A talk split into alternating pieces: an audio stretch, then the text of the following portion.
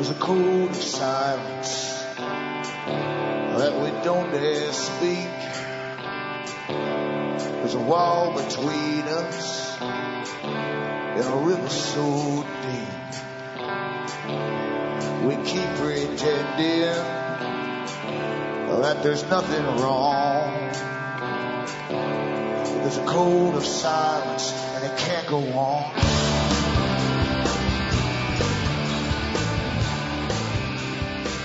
Hi folks, I'm Alan Watt and this is Cutting Through the Matrix on the 14th of January 2013. For newcomers as always, I suggest you make good use of the website cuttingthroughthematrix.com and you'll find lots and lots of free audios for download where I go through the system you're born into and how you're in a controlled society with a controlled mindset for everyone basically via the media and all the institutions that work with them, uh, the big societies that formed scientific organizations basically that formed to set up ways of, of um, creating a, a, type of society across the world, an indoctrinated society who would, would, not know they're indoctrinated, who would not be able to think for themselves. They can only parrot little bits and pieces, bits and bytes of what they've been told by experts.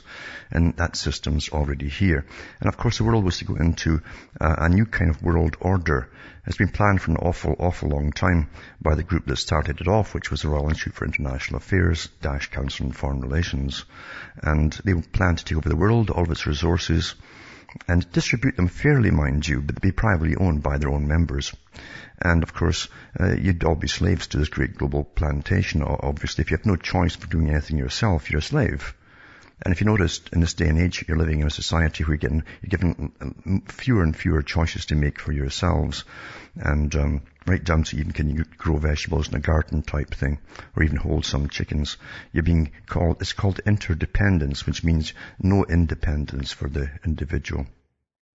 So this is a brave new world we're going into, and as I say, help yourself to the website where I explain all of this, all the organizations involved. There's thousands of them. There's, there's hundreds and hundreds and hundreds of uh, think tanks involved, planning our lives for us way into the future. They've always been there. And also the big foundations that truly compose or comprise the, the parallel government which runs the whole world. They put politicians in for you to vote for, but never mention little details in your media because they own the media too. Remember too, you're the audience that bring me to you. You can help me keep going by buying the books and just that cutting through You can also donate and from the US to Canada, you can still send personal checks and use international postal money orders from the post office, or you can send cash or use PayPal. across the world, Western Union, MoneyGram, and PayPal. Remember, straight donations are really, really seriously welcome. And everything that happens on a large scale Uh, in society, we're always taught by the media that it just happens suddenly because some guy goes nuts or crazy in some Middle Eastern country and we have to go in there and blow them all up. And nothing's further from the truth because if you go into the reports and the writings of, say, the Royal Institute of International Affairs, for instance, you'll find the long-term planning for, for 100 years, and beyond 100 years planning for major things to happen across the world so that push the agenda forward. As they standardize the world under one banking system, under the Bank for International Settlements with the World Bank, all private banks that we all put money into, by the way, the government does and um, and also the central banking system privately owned again, which is under the umbrella under the umbrella of the Bank for International Settlement. So money and economists and the bankers rule at the top of the tree. Everything comes down the pyramid to the bottom from the banks at the top. And between that, of course, near the pyramid top, you've got academia on board with them because you see it's so important that every generation gets a complete indoctrination into the fake reality of things. And you can make children believe anything, like Lord Bertrand Russell, who set a lot of this culture change in motion in his day and helped plan the present time that we're living through today, actually said we can train children that, that snow is black if we want to. So they, they, this is how they've done things. So climate change is a heavy indoctrination for all the children because it's going to rule all of our lives. This nonsense and climate change rule all of our lives. And it's been touted like a religion with no data to back it up that can be proven. Back with more after this break.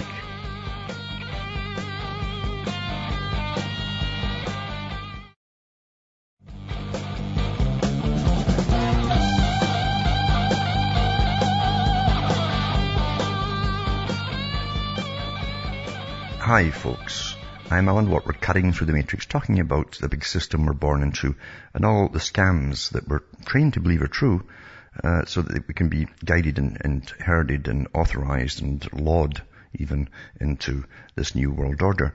And of course, fear is the greatest thing of all. Fear is the oldest trick in the book as well.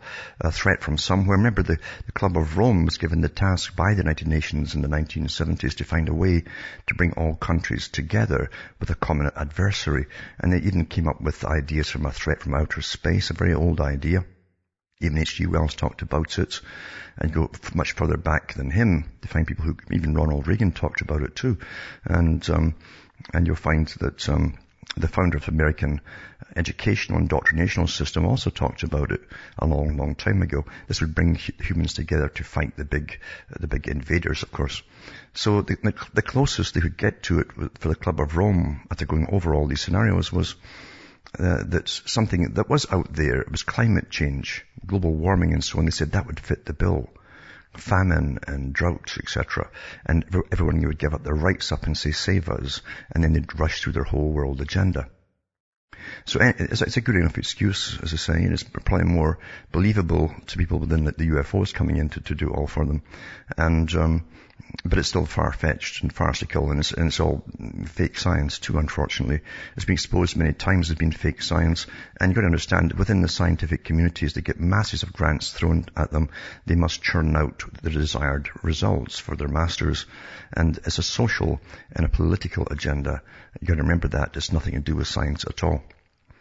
But um, one of the articles that came out was to do with David Bellamy.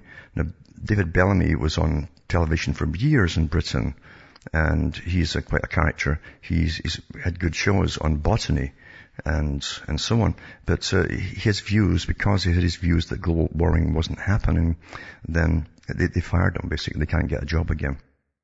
And the BBC's all on board with this uh, agenda because they're all part of this Royal Institute of International Affairs institution type deal for global government, which they call governance. But uh, he, he gives a good article here in The Independent, what happens to him. And it, says that for the last 30 years, it says the vegetables and so on have been doing good because um, they need CO2. You see, CO2 is essential for, for life on the planet. And CO2, by the way, always keeps going on. It's released from the sea. Uh, even when the sea starts to cool, it will still get released for a long time. And uh, we're going through a big release from the sea of CO2 right now. And that's not going to kill us by any means at all. It's just a trace gas and it's essential to say for life and for all, all plant life. But so I'll put this article up tonight at cuttingthroughthematrix.com at the end of the broadcast and you can read it for yourselves. But it says, he, he got a lot of hate mail too from all the fanatics that are already been brainwashed when he came out and says, no, it's, global warming isn't happening, he says. He says, um, he says he first came out in 2004 in the teeth of public opinion and mounting scientific evidence. He said global warming was nothing but poppycock he was deserted by fans, shunned by peers, and he says ostracized by broadcasters and conservation groups that once thrived through his endorsement. He was sacked as president of the, World, the, Wildlife Trusts. He says he appears not to be able to shake the habit of speaking as if the camera was still rolling during interviews, but he's unrepentant. He, he's clear that his stance on climate change ended his TV career. Some points out that an ill-fated dip into politics before this, standing against the, the then Prime Minister John Major in Huntingdon in the 97 election for referendum party cannot have helped at all. Nevertheless, in a flare of rapid hand gestures, he says, uh, he says here that um, all the work, the work that dried up after that, I was due to start another series with the BBC, but that didn't go anywhere. And the other side, which is ITV, didn't want to know. I was shunned. They didn't want to hear the other side. But as he still believes that he's right, he says, absolutely, it's not happening at all. But if you get the idea that people's children will, be, will die because of CO2, they fall for it. So this, that's a trick that's being used, you see. He says, perhaps buoyed by the forecasters at the Met Office, of course, the fraudsters that got all their, their faked emails and so on, and or fake statistics from their emails.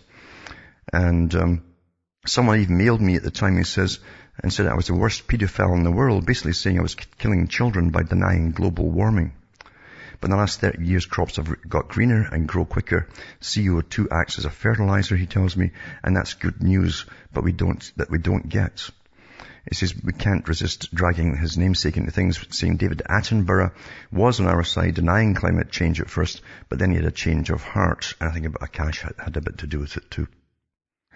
Uh, so I'll put this article up tonight for those who want to follow it. But I mean, people are getting fired from their jobs because the BBC's already admitted they're completely all on board. I've got a, another article here with all of the, the meetings, the annual meetings that go on all 10, 15, 20 a year that the BBC are actually sending their staff to for global warming. And you've got to be a global warmist believer to, to attend and even to get in. So they're all on board with the agenda because their job is to brainwash the people. That's, that is the job of the BBC, apart from destroying the culture. So here you are, the global warming and so on. And this article here I have to laugh at because uh, it's, it's, quite funny. There's two I've got here actually, but this, this is one from the Mail. It says, could, a, a, rogue nation hijack climate change, it says.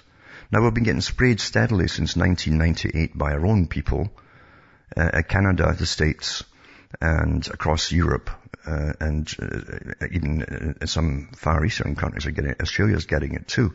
In fact, Murdoch's, one of Murdoch's company that's into aircraft, have just got a $10 million contract to start doing local spraying in one area. Uh, so they'll get in on the act, big money involved.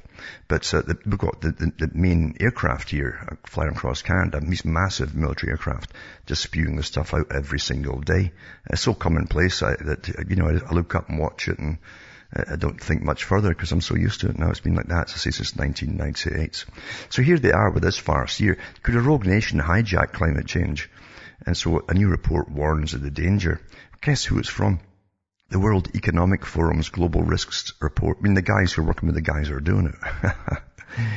so, uh, again, they've got to get fear into everything and blame somebody else. So a rogue nation could use climate change as an excuse to carry out potentially disastrous experiments with geoengineering. Experts warn. Experts is that word again that Russell said would be ingrained into our minds.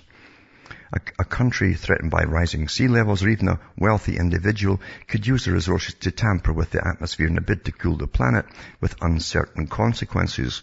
Well, probably your government's been in on it too, and your Ministry of Defences, because they're all in it.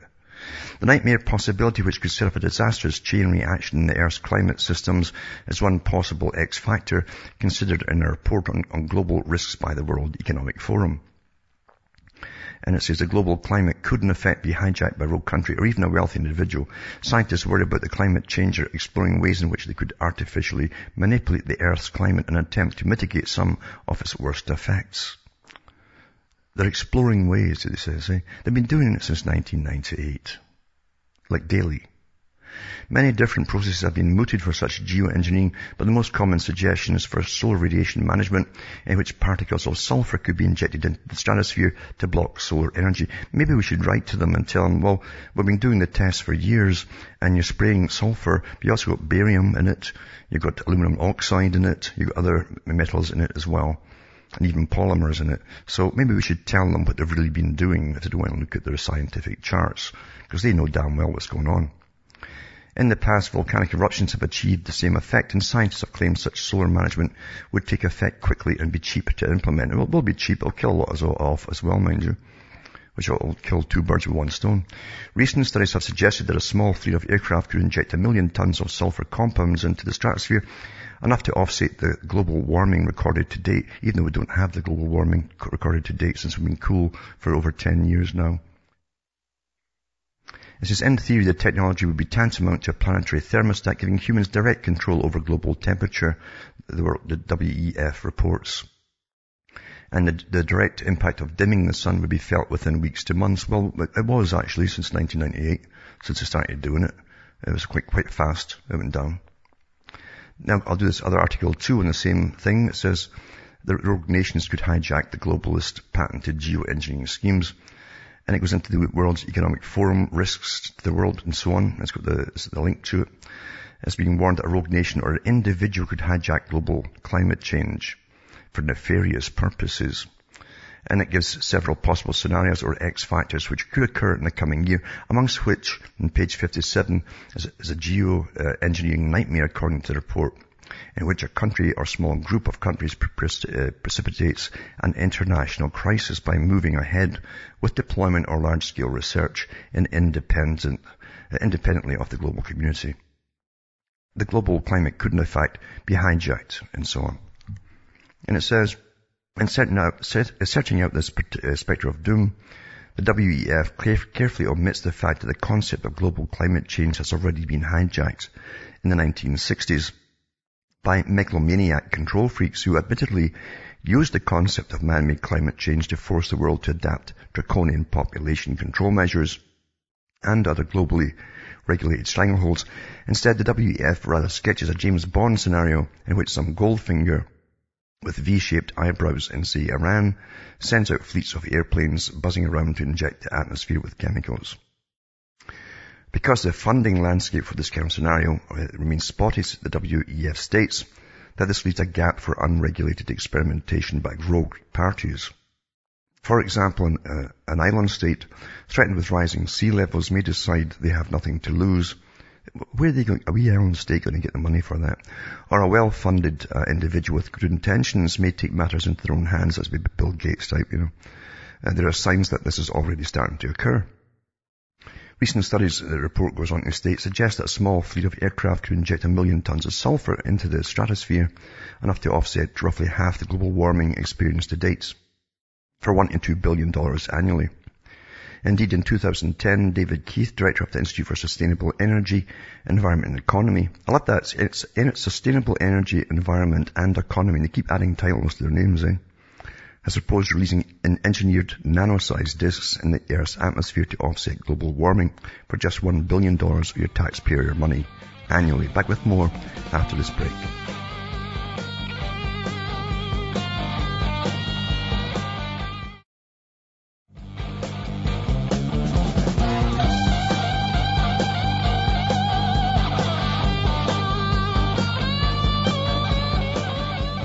Hi folks, I am Alan Watt.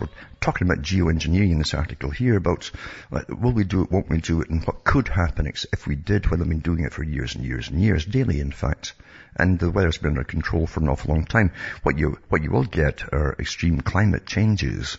And they know this from it, even have it has an article. This is the sort of thing that can happen when they start geoengineering. You get these extreme weather changes from snow to warm and back and forth and all kind of weird things happening, hurricanes, you name it. All, it's all a byproduct of geoengineering.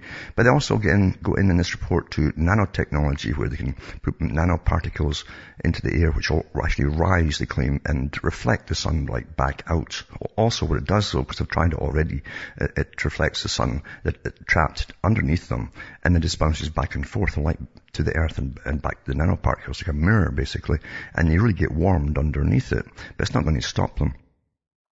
But it's really nasty. I mean, see, we're all children, according to them. You see, if they tell our children these kind of things, we with our silly little minds, we, we, would say, no, we don't want that. It sounds nasty. And so therefore they don't bother telling the children. They just go ahead and do it and pretend they're just looking into it. And You understand? That's how it's done. This article talks about uh, Holdren, of course. He's in, in it. He's pushing it all the time.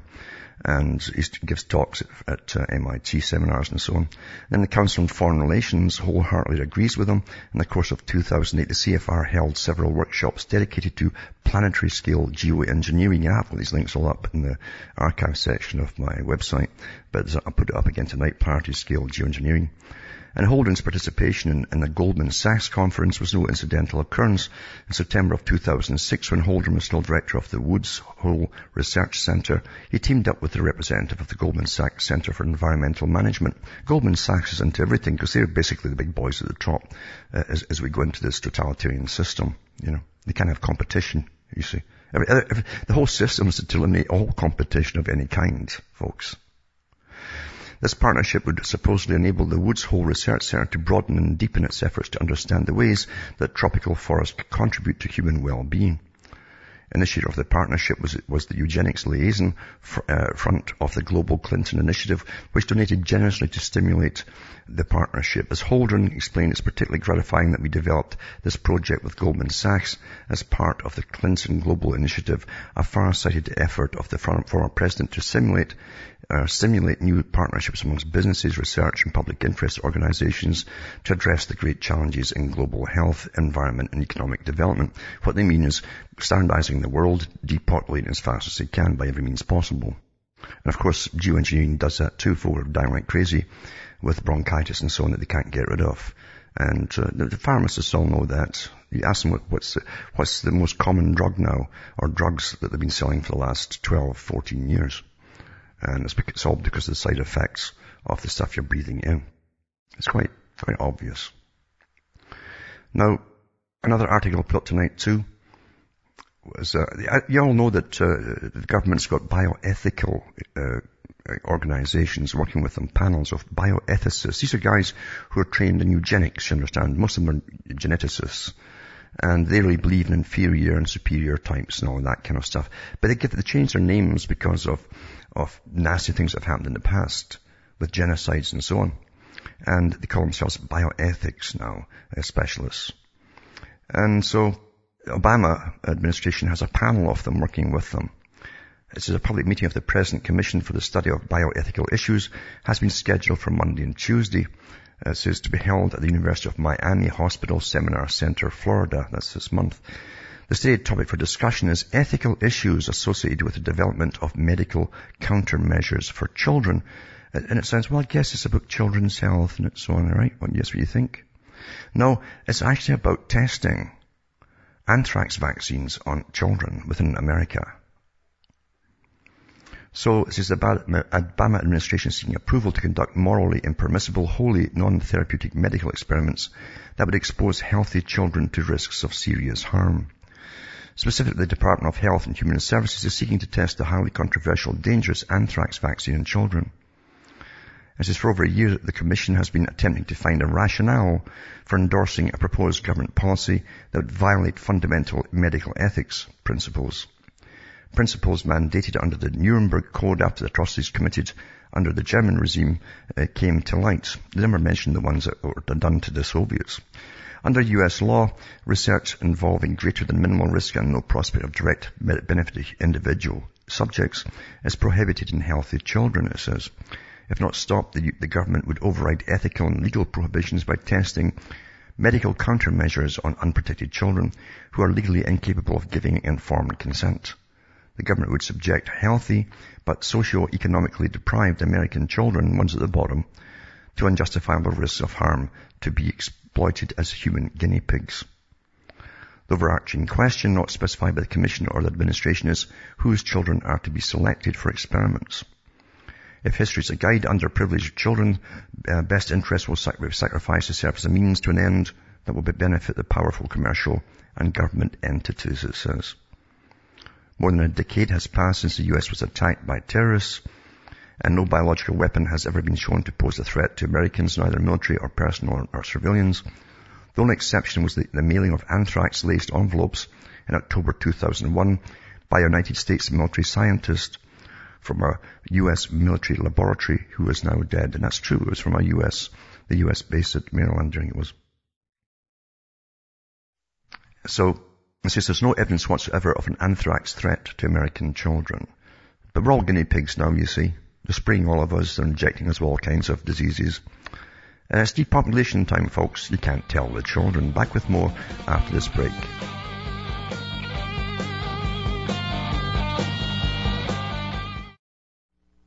You're listening to the Republic Broadcasting Network. Because you can handle the truth.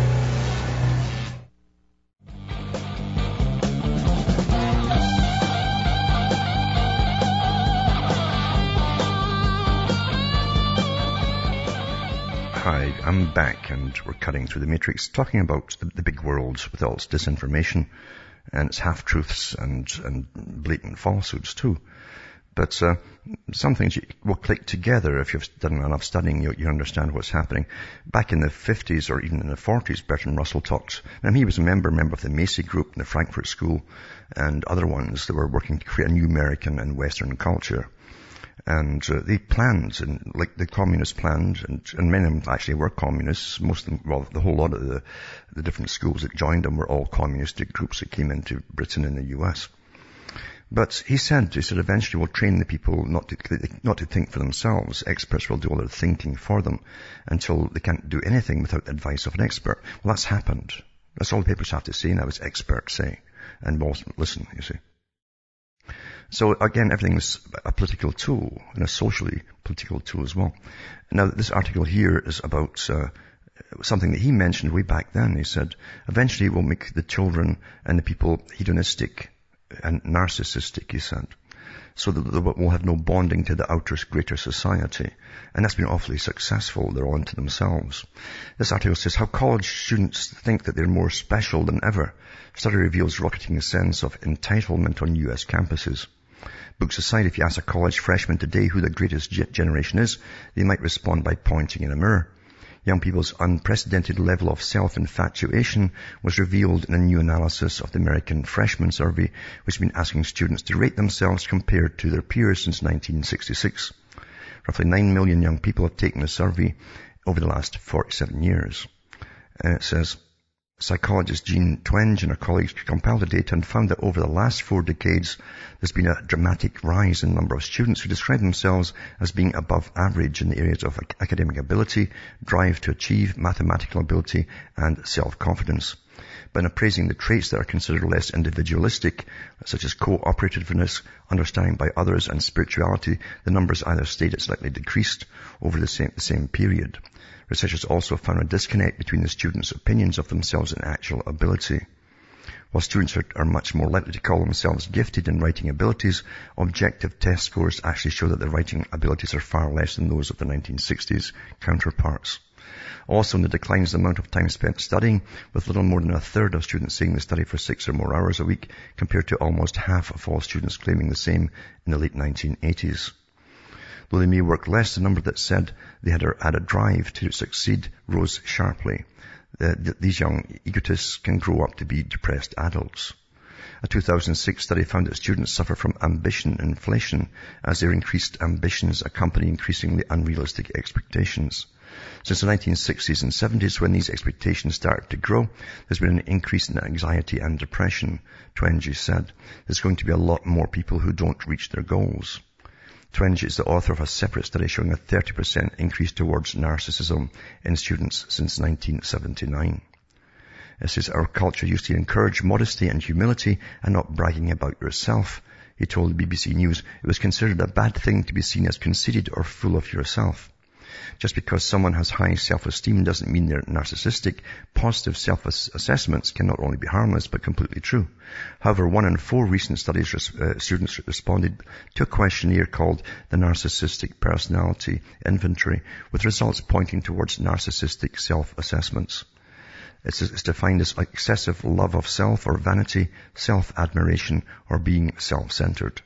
Twenge said that there's a trait that's often uh, negative and destructive and blames its boom on several trends, including parenting, uh, parenting styles, celebrity culture, social media, and easy credit for allowing people to seem more successful than they really are.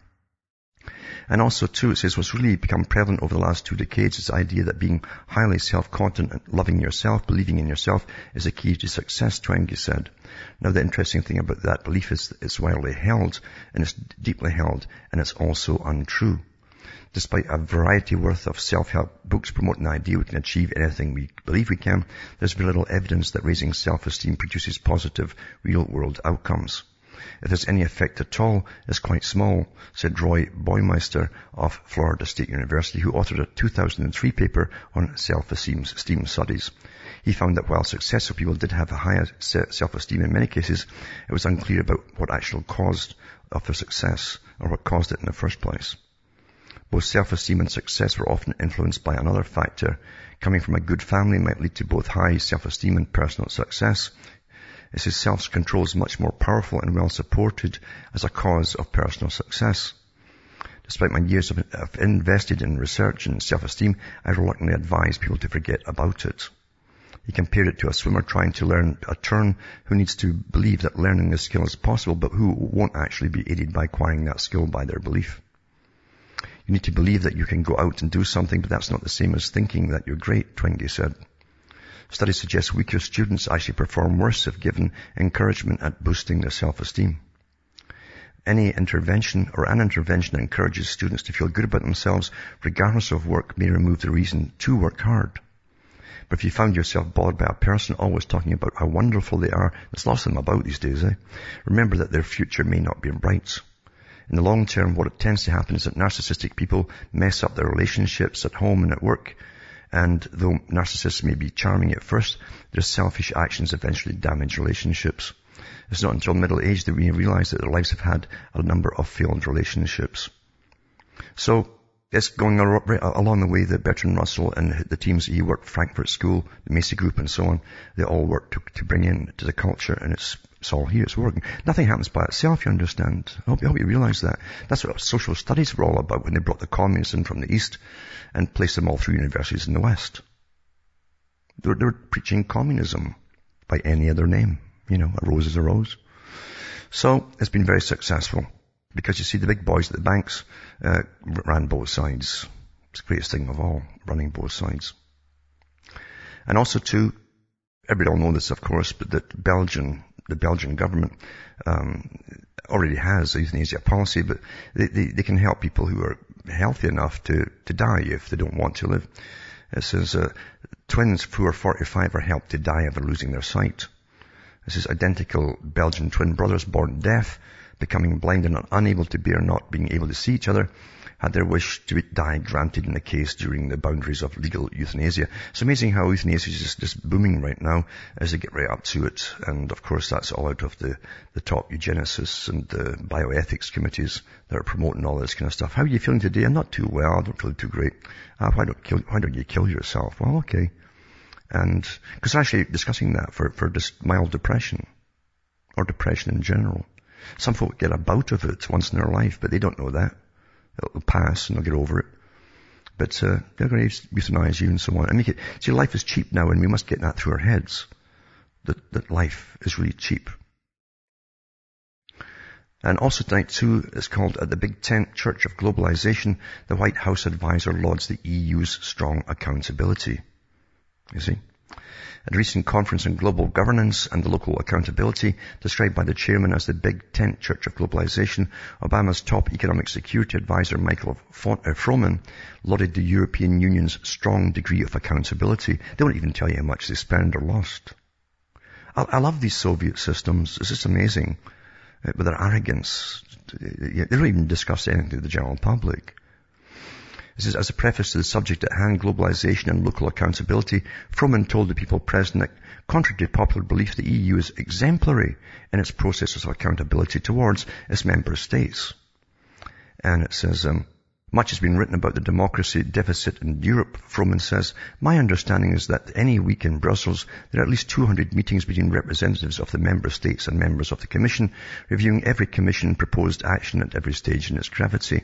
The only thing is they don't ask any of the public in it. We don't get told about it.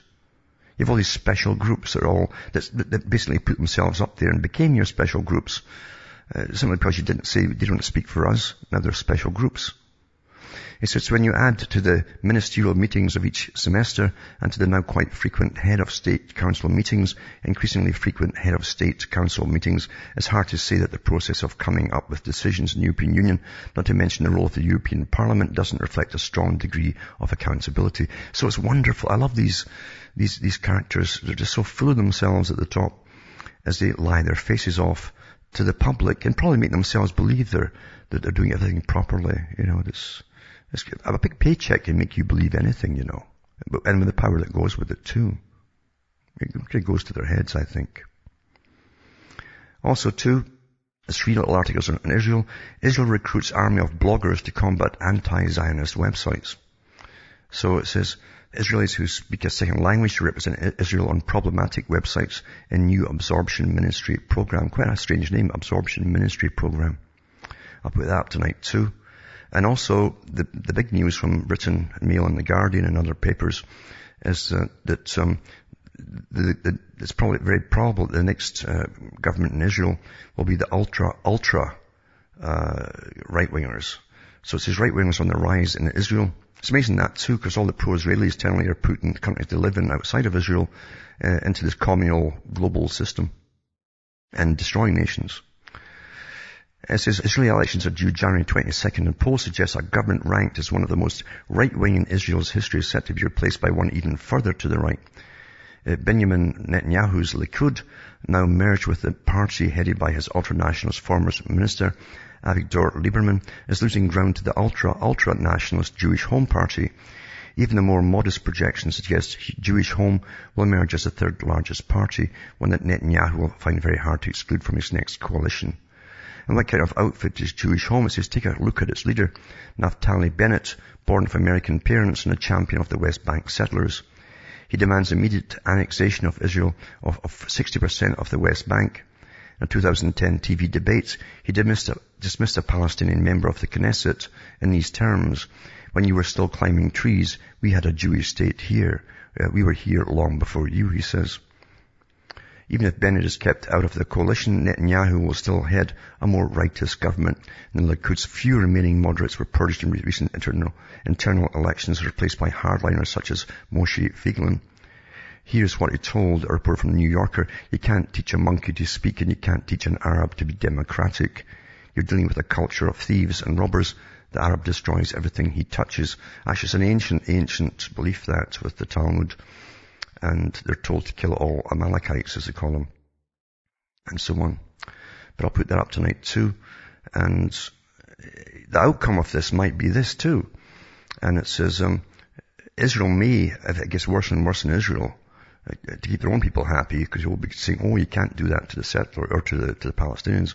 Europe will ditch Israel sooner than the US an Israeli analyst says. And Dr. Paul Rivlin, the Senior Research Fellow of Middle Eastern and African Studies at Tel Aviv University, says that. He says, so it says, Dr. Paul Rivlin, the Research Fellow of Middle Eastern African Studies at Tel Aviv, made the remarks during a recent interview with the internet-based video streaming network HuffPost, run by news website, the Huffington Post. The West will simply not allow this to happen, said Rivlin, referring to Israel's uh, illegal settlement activities on the Palestinian territories. Sooner or later there'll be a break and it's quite possible that this break will come with Europe instead of the United States. Says, I suspect that the European patience for Israel will break sooner than the American one, or whether we like it or not, he added.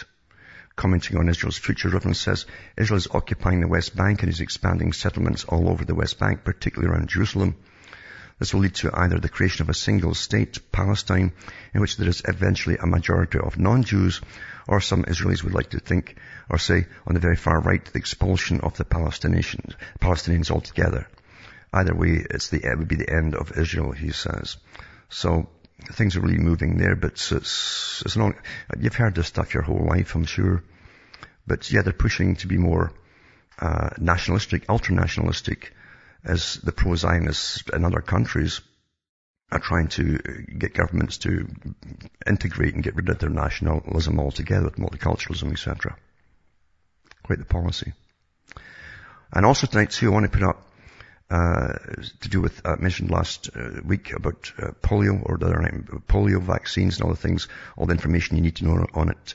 Tonight I'll put up a um, a, a, list of, of uh, uh, tests and so on and studies on polio vaccine.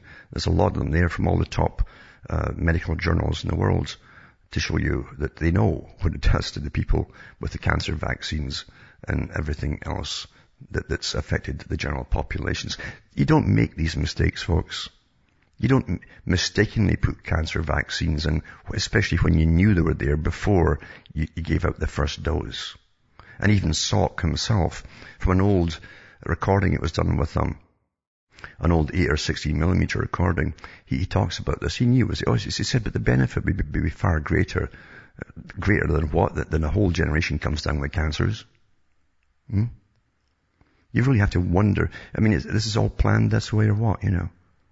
And people are going fer- infertile very quickly in all the countries that got all these things too. If it, it, it, it kills it takes too many birds, with one stone. These polio, and not just polio vaccines, all the other vaccinations too. And remember too, they're not asking for volunteers as the big boys at the top of all your governments, one after the other, talk about depopulation rapidly. How do you think they're going to do it? Well, obviously they're not going to tell you. That's how they do it. And they've been doing it for a long time. Now Greece bans cash again. You know, you know that it banned it once before. Well, they're going to do the same thing, it says. Uh, Greek finance ministry plans to put an end to cash payments. Purchases worth more than 500 euro will be not be possible with cash money anymore. Finance Minister Yanis uh, Stournaras told the Parliament Thursday that he examines the, the, expansion of electronic transactions with credit cards and other electronic payments methods for a wide range of transactions for amounts much smaller than those required by current regulations, which is currently at 3,000 euro. All tra- transactions worth, now worth more than 500 euro will have to be made only through money transfer through banks or credit debit cards and checks. So they're getting forced into the, because IMF is running them and the central bank, European Bank is running them. This is the age of technocracy. They just place the experts in charge, if you as I say. And what an old agenda. And here we're living through it a hundred years later. It's quite something, isn't it? And they're under the gun because uh, they've, got, they've got to impress the officials of the European Union and the International Monetary Fund, it says. So they're going to bring all these policies in and more taxes. It says they're voting uh, today on a new tax that broadens the tax base to raise another 2.5 billion euros and also introduces new annual income thresholds for salaried taxpayers. It does away with tax breaks for the self-employed now as well. It says entrepreneurs have emerged as the latest bandits in Greece's ongoing efforts to bleed the wretched Greek carcass of its last available drop of revenue. Government benefits have been slashed, taxes raised, and Greeks are being pursued with maniacal determination for taxes paid or not. It's all about satisfying the bureaucrats and the IMF. And every country is going to get its share of it, including Canada and the States when it's their time as well. Back with more after this.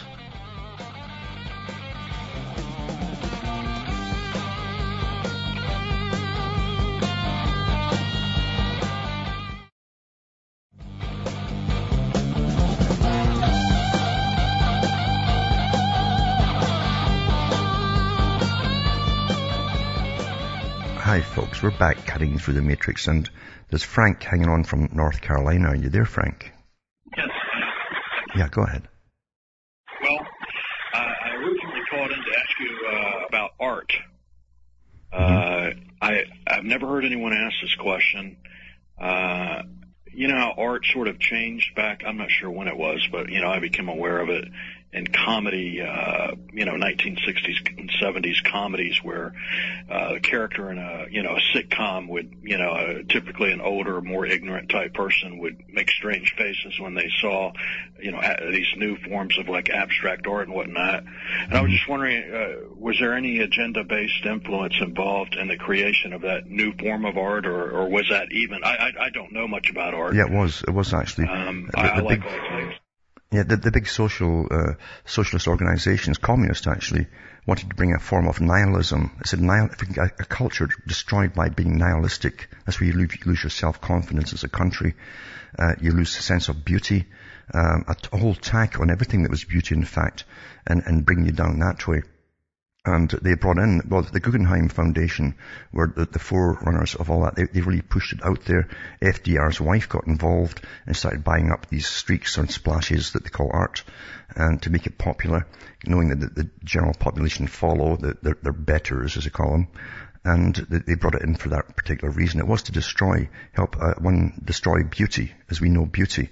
Because everything, remember what the Frankfurt School said? They'd have to destroy all the culture of the West, the family unit too, uh, even sexual morals, moralities and so on, and take down to even necrophilia. And not until even then would they stop. And that also meant all beauty as well to do with, with art. And anything that was natural that the cultural thought was natural or beautiful had to be utterly destroyed. So it's been awfully successful. But the Guggenheims were the ones to start picking up these, these people who squealed on and splashed paint on things and say this was, was fantastic and et cetera, et cetera. Now we'll go to Milan from New York if he's still there. Hello? Alan, Alan, how are you tonight? Not too bad at all. Yeah. Uh, I just want to, I'm, I'm listening show and I want to ask you something. You, you touched something about uh, selfishness and hedonism and, uh, I don't know if it's that domestication because I see a lot of people, even when I met them on the street, they know pretty much what's going on. And, uh, but when they have to confront in a, in a situation, in particular, any situation, action to protect themselves, they, they, they, they don't do that. No. Uh, s- uh, something happened to me this last Friday. Uh, I took exam in New York City here for a taxi and yellow cab, and uh, it was about hundred of us. And uh, we experienced from these, these uh, uh, people from TLC Commission, uh, some officers, I don't know, it was test, and big extreme abuse, like, like you can imagine in a prison. Mm-hmm. And after one hour, I couldn't even take it anymore, so I uh, I fight with him. Mhm. But then I realized in that in that moment, uh, he couldn't believe. He even uh, he he just uh, excluded me. He said you can go out. Uh, but uh, later he came out. He said he couldn't believe that I was like that aggressive. But I saw a lot of these other people. I, I, I just cannot imagine how can men, hundreds of men, how they can just stand and not do anything in the, in, in this kind of uh, circumstances. Well, what it's been is a process of domestication. And that, and again, that experts are right and, and those in authority are, are in charge and, and you're down there at the bottom. You simply do what you're told. It's, it's domestication of the individual. That was one of the big targets as well of the Frankfurt School and others. And it's happened. That's why they obey authority like they do. But you're quite right. We're supposed to stand up for ourselves individually uh, when anything wrong is going on. And good for you. Thanks for calling. From Hamish myself Ontario, Canada, it's good night to me. Your God or your gods go with you.